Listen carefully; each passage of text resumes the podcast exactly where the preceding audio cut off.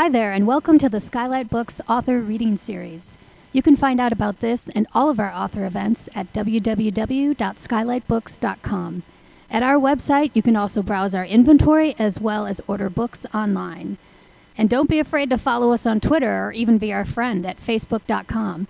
If you'd like to talk to a real person, we can be reached at 323-660-1175. Thanks for listening and enjoy. Today we are here for Rick Moody and the Four Fingers of Death. Good. He's written the books Garden State, The Ice Storm, Purple America, and The Diviners, The Ring of Brightest Angels Around Heaven, and Demonology. He's won many awards. He lives in Brooklyn, but guess what? We have him here tonight in Los Feliz. Please welcome Rick Moody.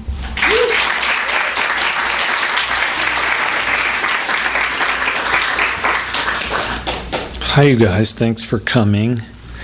I'm going to read two short excerpts from this book, which, in truth, is impossible to excerpt. But I've done my best here. And hopefully they're explain-proof excerpts.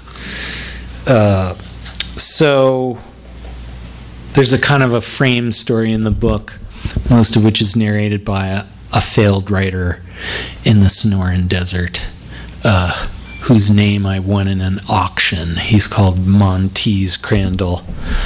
And he goes on at some length about how he came to write this book, and this passage has to do with that.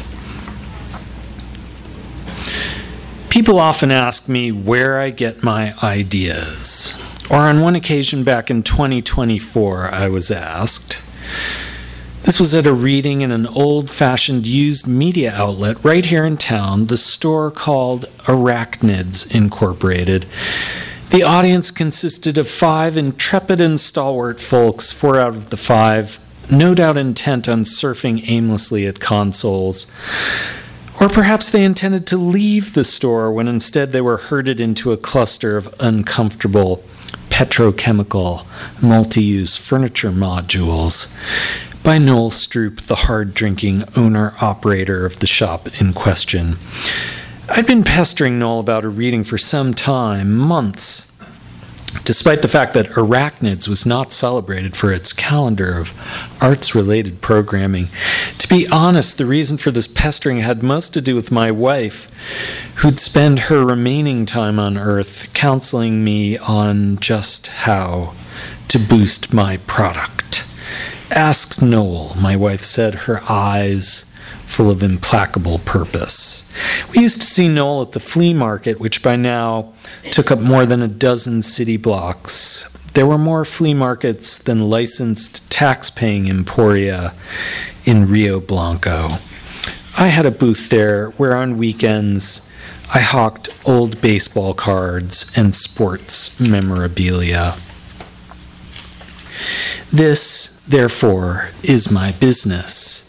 It was here at the flea market, according to my wife's plans, that I screwed up my non-existent courage one Sunday and said to Noel, who was busy selling software modules, something called a compact disc, and ebook files, "Hey Noel, what does a guy like me, a literary innovator, have to do in this town to get some respect?"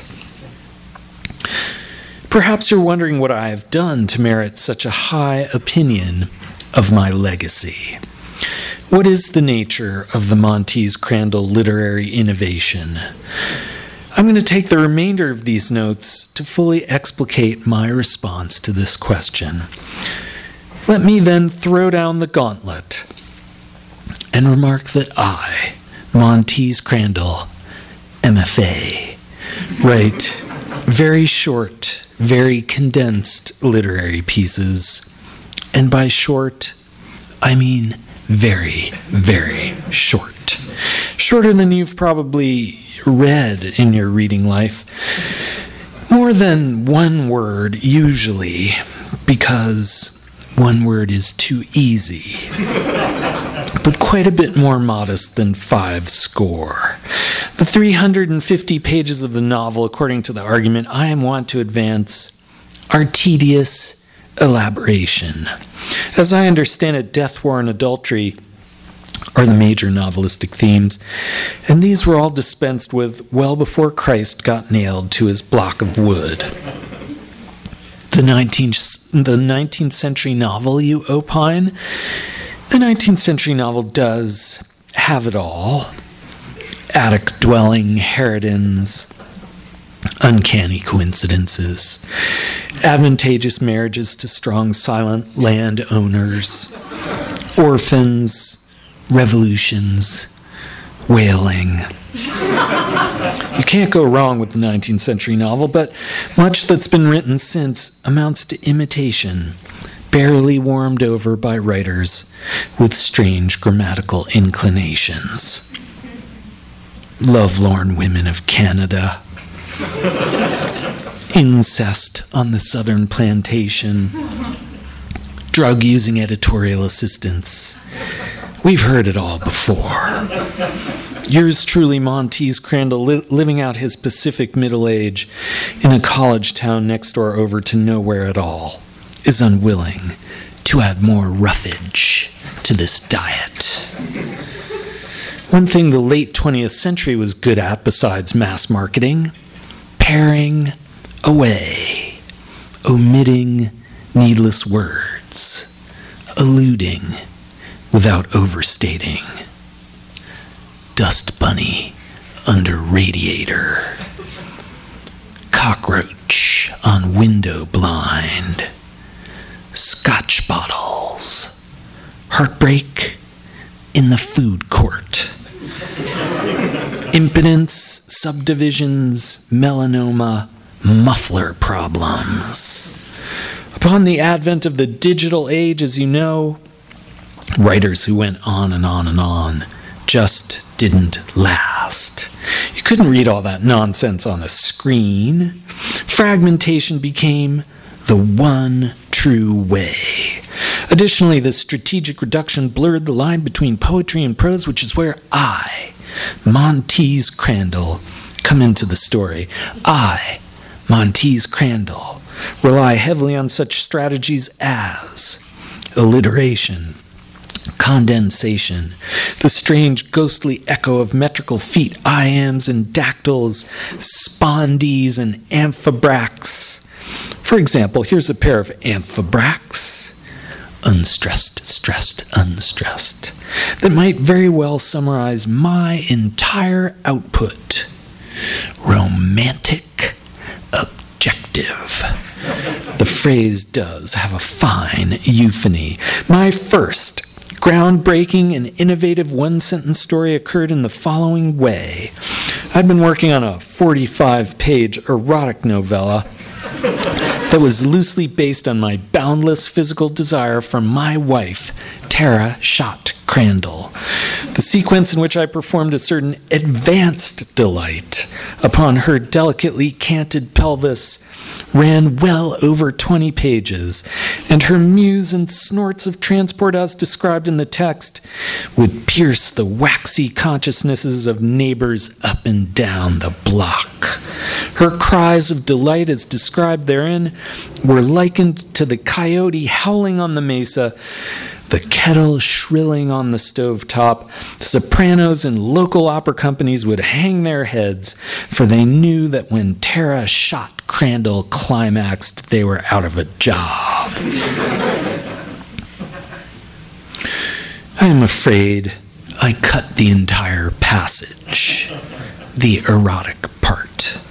And not only that, then I cut the opening and the ending. I cut a lot of the middle. I cut the part where we were post-coitally sharing a glass of Van Ordinaire. Next, I cut the astoundingly tender moment in the story where, in snappy dialogue, Tara and I revisited our assignations past, the time in the back of a minivan, the time in the woods when we got poison ivy, the time in the press box at the basketball game. For a while, a single scene remained in which the Tara character sent me out, after lovemaking, for eggs. Eggs. So beautiful. So fecund. likely to balance on their oblong points during the equinoxes. Symbols of fertility, available in multiple sizes including jumbo. I couldn't let go of this scene for a while.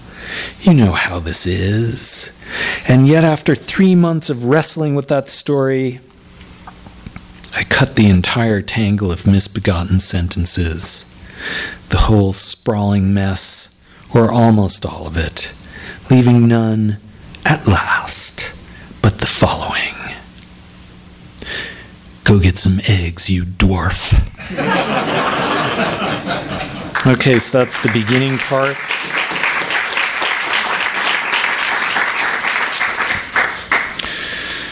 Much later on, there's a love story between two very improbable lovers. I think it's going to be obvious. It sort of shifts back and forth in point of view here, starting with the woman. It was morning when Noelle Stern arrived at the laboratory, fresh from a night of heavy peyote ingestion at the Omnium Gatherum. She was the first to the office. Dr. Koo, as always, was nowhere to be found. Larry hadn't come in yet. Noelle's headache from the peyote was deep and migrainous, and she had the sensation that she often seemed to have afterward, that life, despite its shabbiness when compared to the pyrotechnical hallucinations of a drug, was somehow rewarding, tender, sad, and welcome. The lines of people at the filling station trying to cash in on the big lottery drawing that day, sad.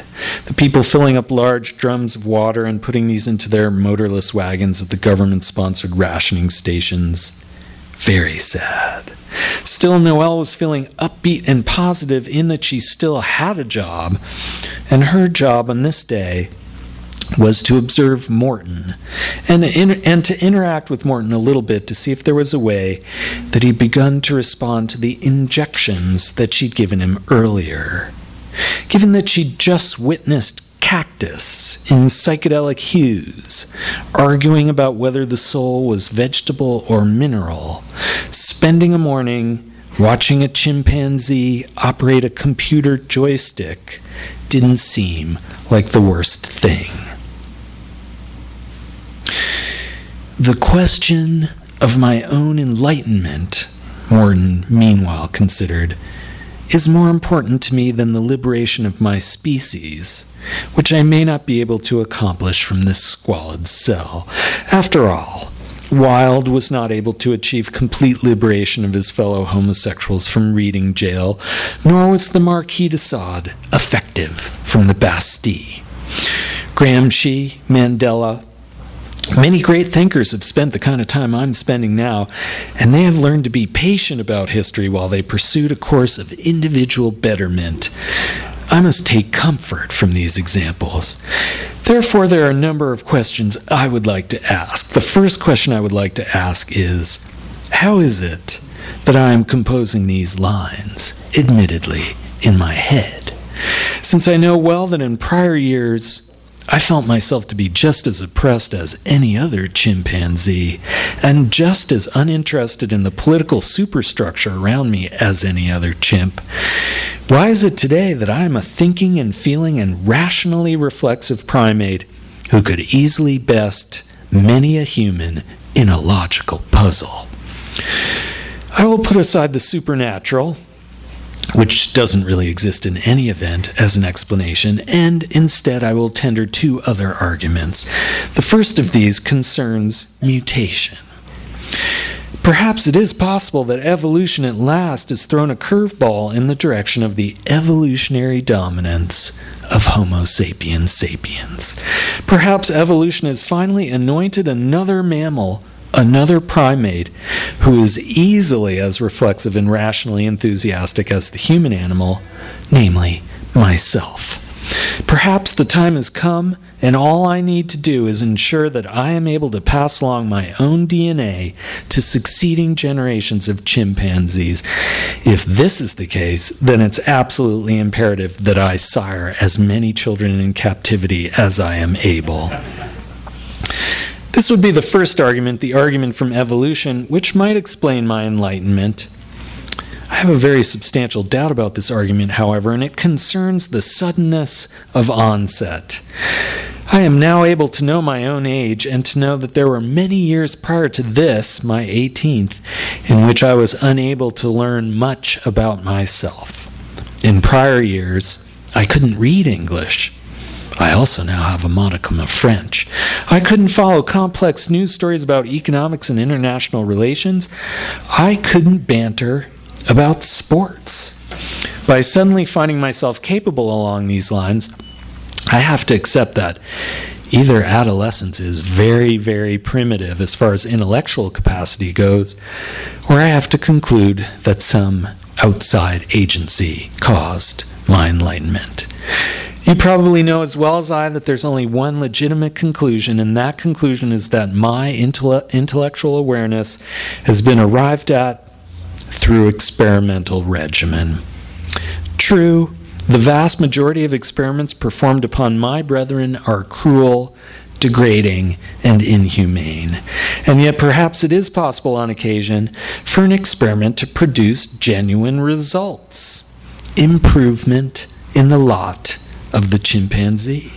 Perhaps I'm the beneficiary. If so, I too now believe that the future of life on Earth involves the interfacing of organic life with technological innovation. It's simply ignorant to believe that all life has to be fashioned from organic compounds, or that anything that is conceived of in the brain is somehow less natural simply because it's not fashioned from the elderflower or lingonberry.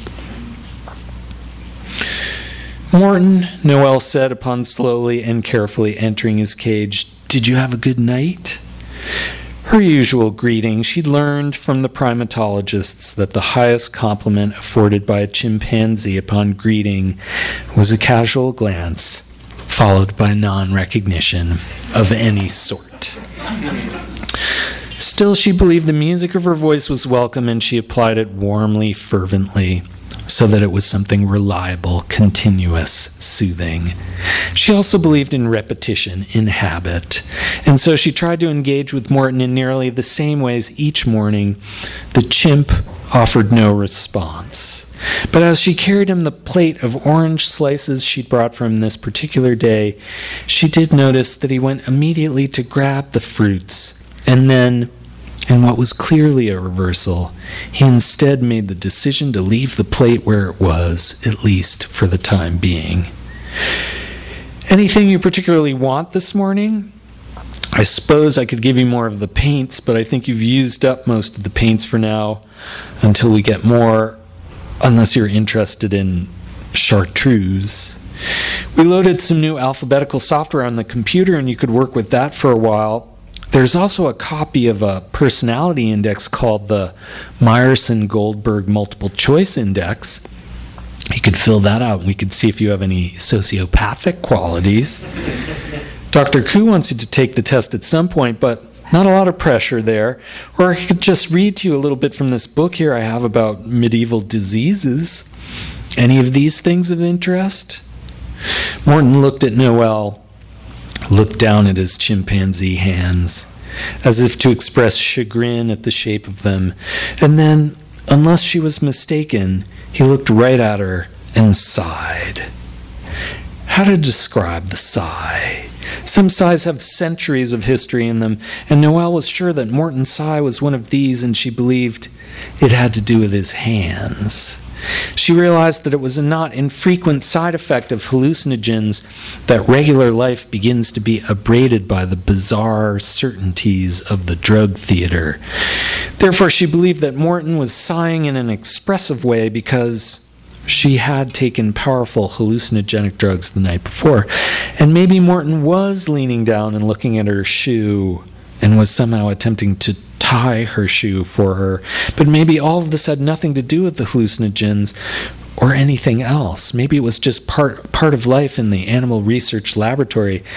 the big black fingers of the chimpanzee, imperfectly calibrated to the fine motor requirements of shoe tying, pursued the intricacies of the butterfly knot, the loops, and the inside and outside of negative space in a way that surely must have had something to do with the famous typing monkeys, because Morton did exceedingly well with the butterfly knot at first, if slowly, while she still bent forward at the waist like some sufferer of osteoporosis, waited, the ape crouched at her sneakered foot, and she could smell his breath.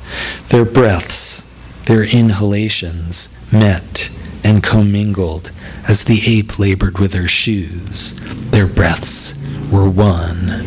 At last, however, Morton let go of the butterfly knot that he was struggling so badly to keep in his hand, sighed additionally, and he lumbered over to one wall of the cage where there was a nasty, oily stain, probably a fecal smear from some primate who antedated Morton.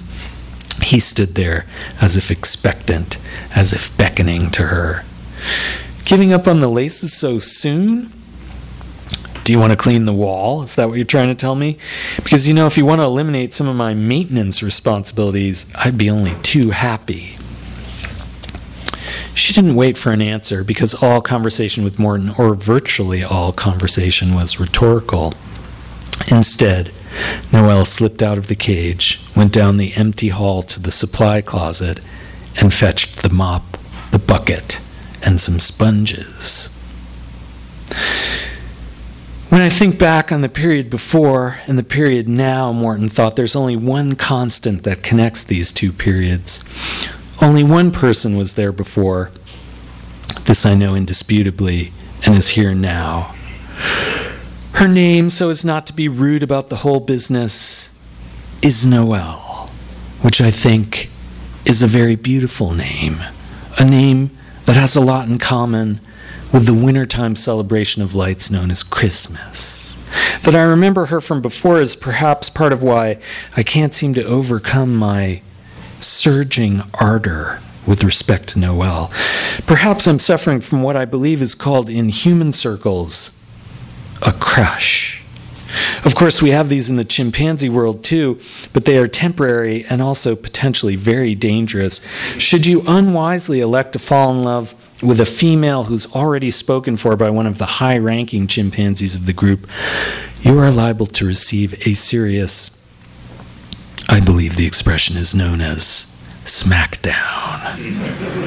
Because I'm the only chimpanzee in the laboratory right now, there's no danger of my crush resulting in bodily harm of any kind.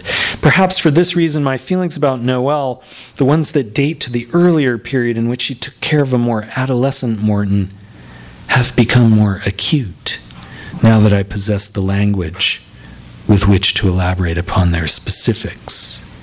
For example, there is what I refer to as night cherishing. Night when I'm alone in the cell and there are few visits, except perhaps from the learning disabled janitor who happens by. This is the worst time, because there's very little stimulus. And yet it's also the time in which I'm left alone with my thoughts, and I am therefore at liberty to think about the garments that Noelle may have been wearing this day. I try to avoid thinking about her in an unchaste way. But in the midst of night cherishing, I recall the little gestures that she's made or displayed. I wouldn't refer to them as mating gestures at all. On the contrary, in a way, it's exactly the unrequited nature of my feelings about Noelle that motivate me during the night cherishing. She cocks her head in a certain fashion when I feel sure she's being ironic. Only yesterday she asked me whether I was tired of having lunch with her or whether we should invite others to our daily lunch gatherings, and I understood her question to be facetious, and yet the adorable way that she cocked her head while she was saying it, it was just very sweet. Noelle asked if I would prefer to have other lunch companions, and this remark occasioned the cocking of the head, and the cocking of the head occasioned later on my night cherishing. There might also be a certain garment that she's wearing. For example, today she's wearing these lightweight shoes that are called sneakers, and they are of such fanciful colors, and it's just very hard for me not to think back on these shoes and to think of them as something that I'm just very, very glad to have in my life. Noelle loved the weaving motion of the mop and bucket, and she weaved and careened down the ill-lit hospital corridor and into the primate research center with her drunken bucket full of soapy water. A couple of sponges lay in the bottom of the bucket, and these she fished out into the dingy, joyless cage where all her efforts to decorate the space had come to naught. She wheeled the bucket, bringing it to a sloshing halt in front of the animal. It's your first chance to have a low-paying and difficult job of the kind that any unskilled worker in this country might have. I feel like I really shouldn't initiate you into this because if you're able to learn how to be a wage slave as opposed to a victim of science, then you'll be treated unfairly twice over. But it seemed like you were asking for the bucket, so I brought it. The response was almost instantaneous. In the past, she'd seen chimps, especially orangutans, express an interest in cleaning solutions when, practically speaking, the only real interest they had was in splashing the products onto the human standing nearest. Or perhaps they were inhaling some of the solution for the purpose of derangement. In this case, Morton's yen for the cleaning supplies seemed strangely to be about cleaning. He successfully dragged the bucket over toward the wall. He applied water to a sponge. He began massaging the oily brown stains on the wall. It was true, Noelle observed, that he did take special interest in squeezing the water out of the sponge and back into the bucket and repeating the dipping and squeezing as if testing the liquid properties of the deluge that resulted. But most indisputable was the interest of the chimp in the actual scouring of the wall.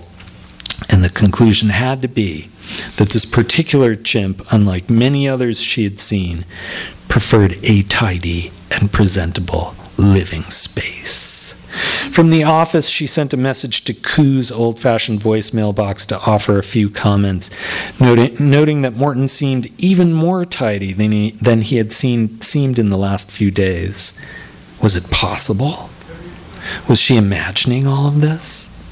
And was it really true that she'd had a conversation with a Palo Verde tree last night, and that in the conversation with the tree, she had asked it, well aware that there was a risibility to the whole exchange, whether it was possible to have relationships across species lines? Morton, did you clean that off for me? That's very kind of you, because Larry, you know, he usually leaves the cleaning for me. He thinks my being a woman somehow makes me better at cleaning stuff. Listen, I know that the bonobos are much more about the matrilineal, matriarchal thing than the chimps, but I'm going to give you some insight here into the situation with humans, and maybe this will help you as you go forward in your dealings with us. Okay, Morton, the situation is that the male of the species is just always looking for ways to dominate the woman. That's just my opinion. Maybe you should just consider it my opinion, but that's how it is. It's true that in many cases the male of the species is physically larger. Look at me. I'm not a big girl.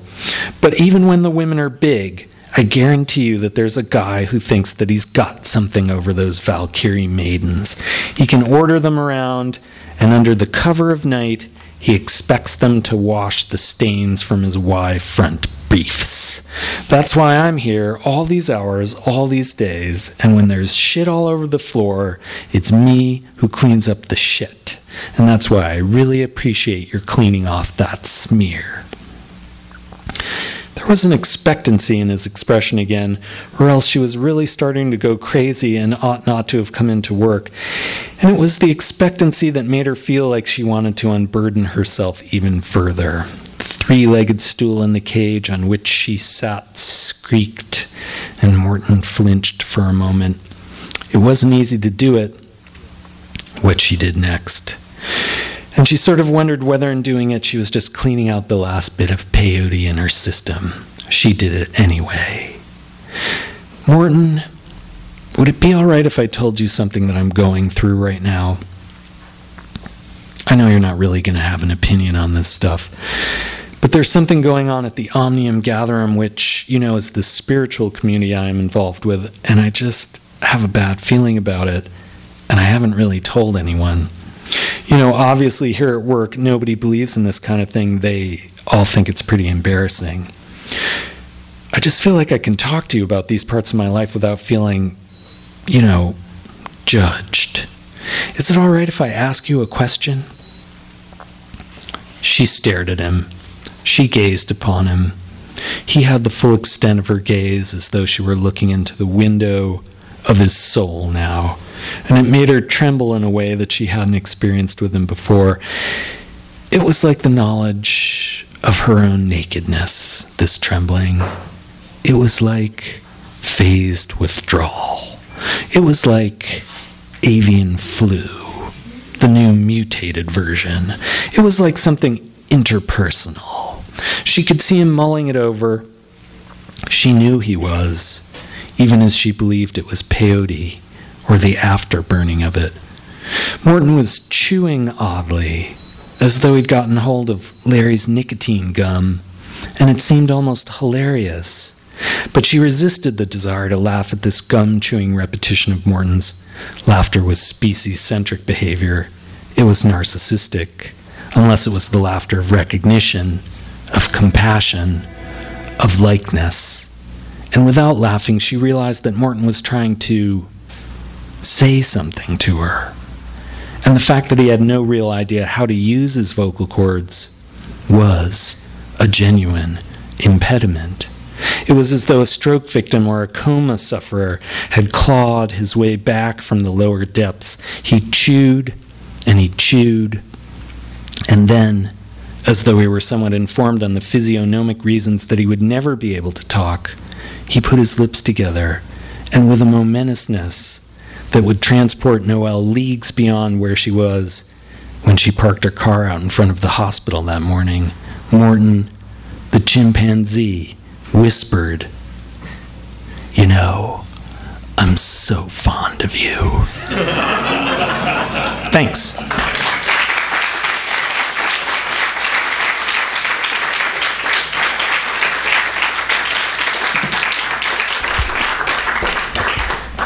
I was asked to take questions. Any questions? I think we should just skip over the anxious part where no one wants to be the first questioner. So whoever raises their hand, I will declare the second questioner. The verbiage that, and the language that the Omnium Gatherum uses, it was hilarious. It was fun. What do you give? I don't want to ask for your ideas, but do you hear stuff like that and remember it when people use those kinds of phrases? Or you just... I did go to Burning Man for research. I lasted one night. But there wasn't a lot of verbiage at Burning Man. There was a lot of other stuff. I think I probably just made that part up. I studied a lot for the SATs, so all the word stuff. Would anyone like to be the third questioner? How long did it take to write this book? Almost 4 years, yeah. But I noted that David Wallace wrote Infinite Jest in 3.5, so I'm not doing that good.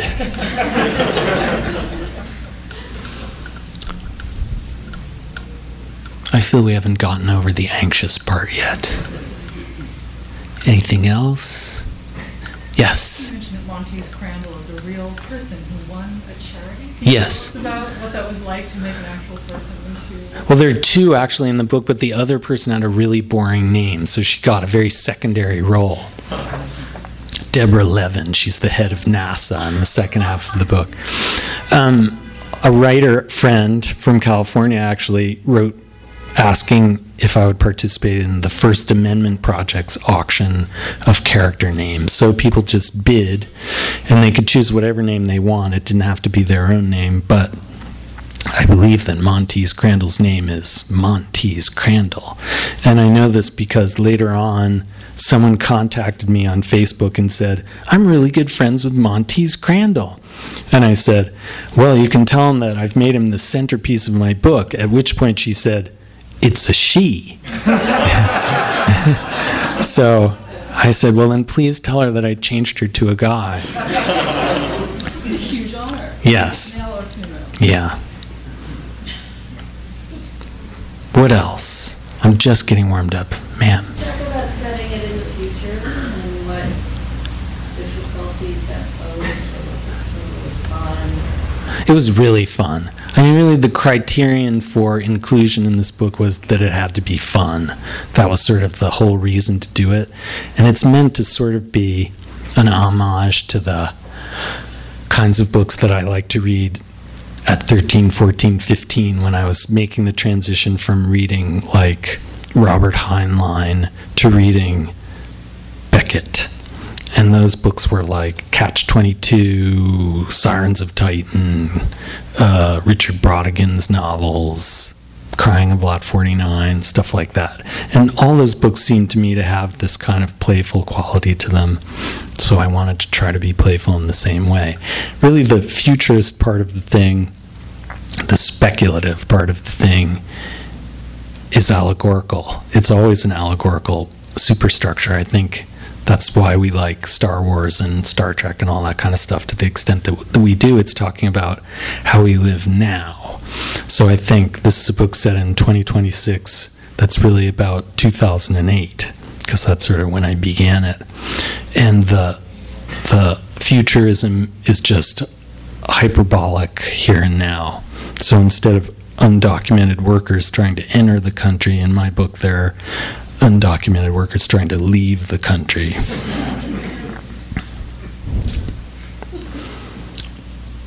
Yes? Do you think by having that structure, they're always, do you think that that's necessarily didactic in a way, that there's going to be some kind of warning that it imparts the content?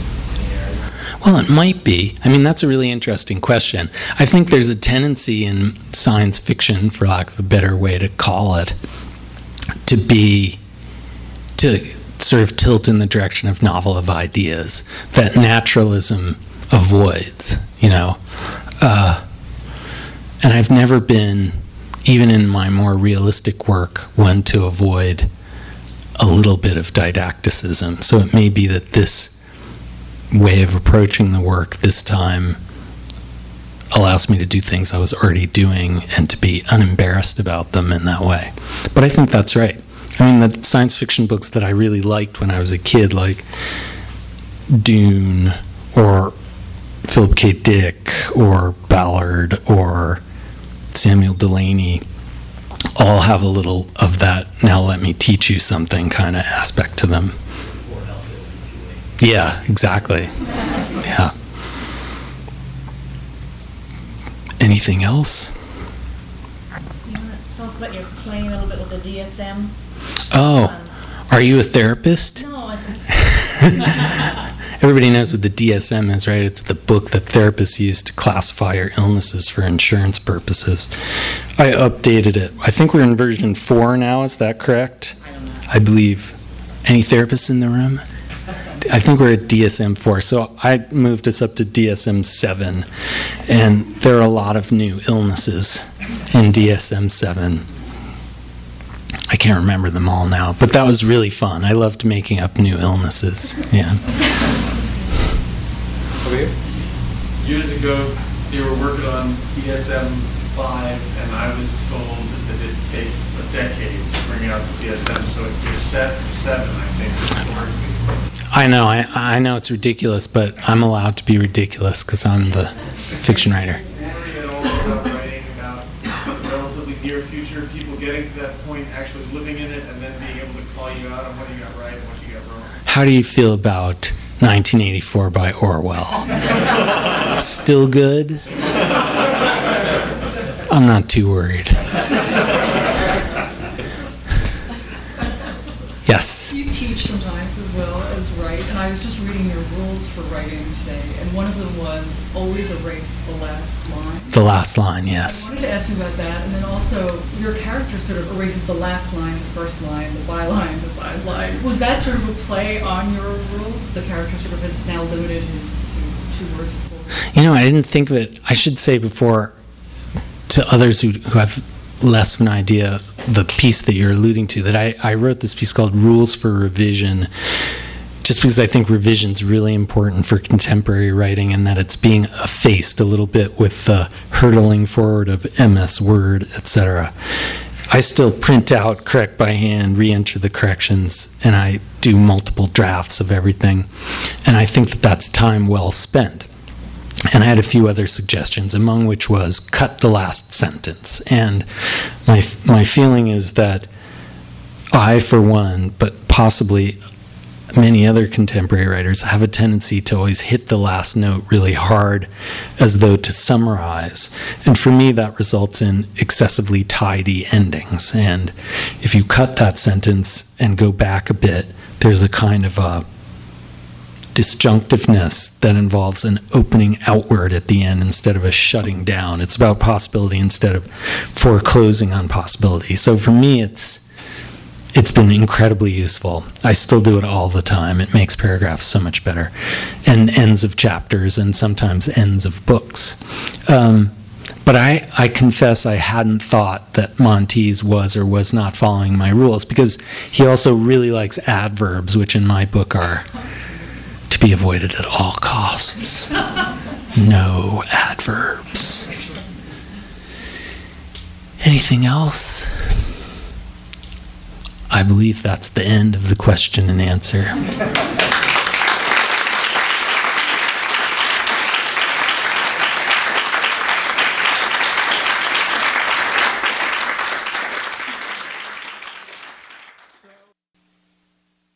You've been listening to the Skylight Books author reading series. Don't forget that you can check out this and all our other great podcasts at www.skylightbooks.com. Today's music was provided by Ashley and Arlo. You can check them out at MySpace, Facebook, or at the iTunes Music Store. Thanks for stopping by, and we hope to see you soon.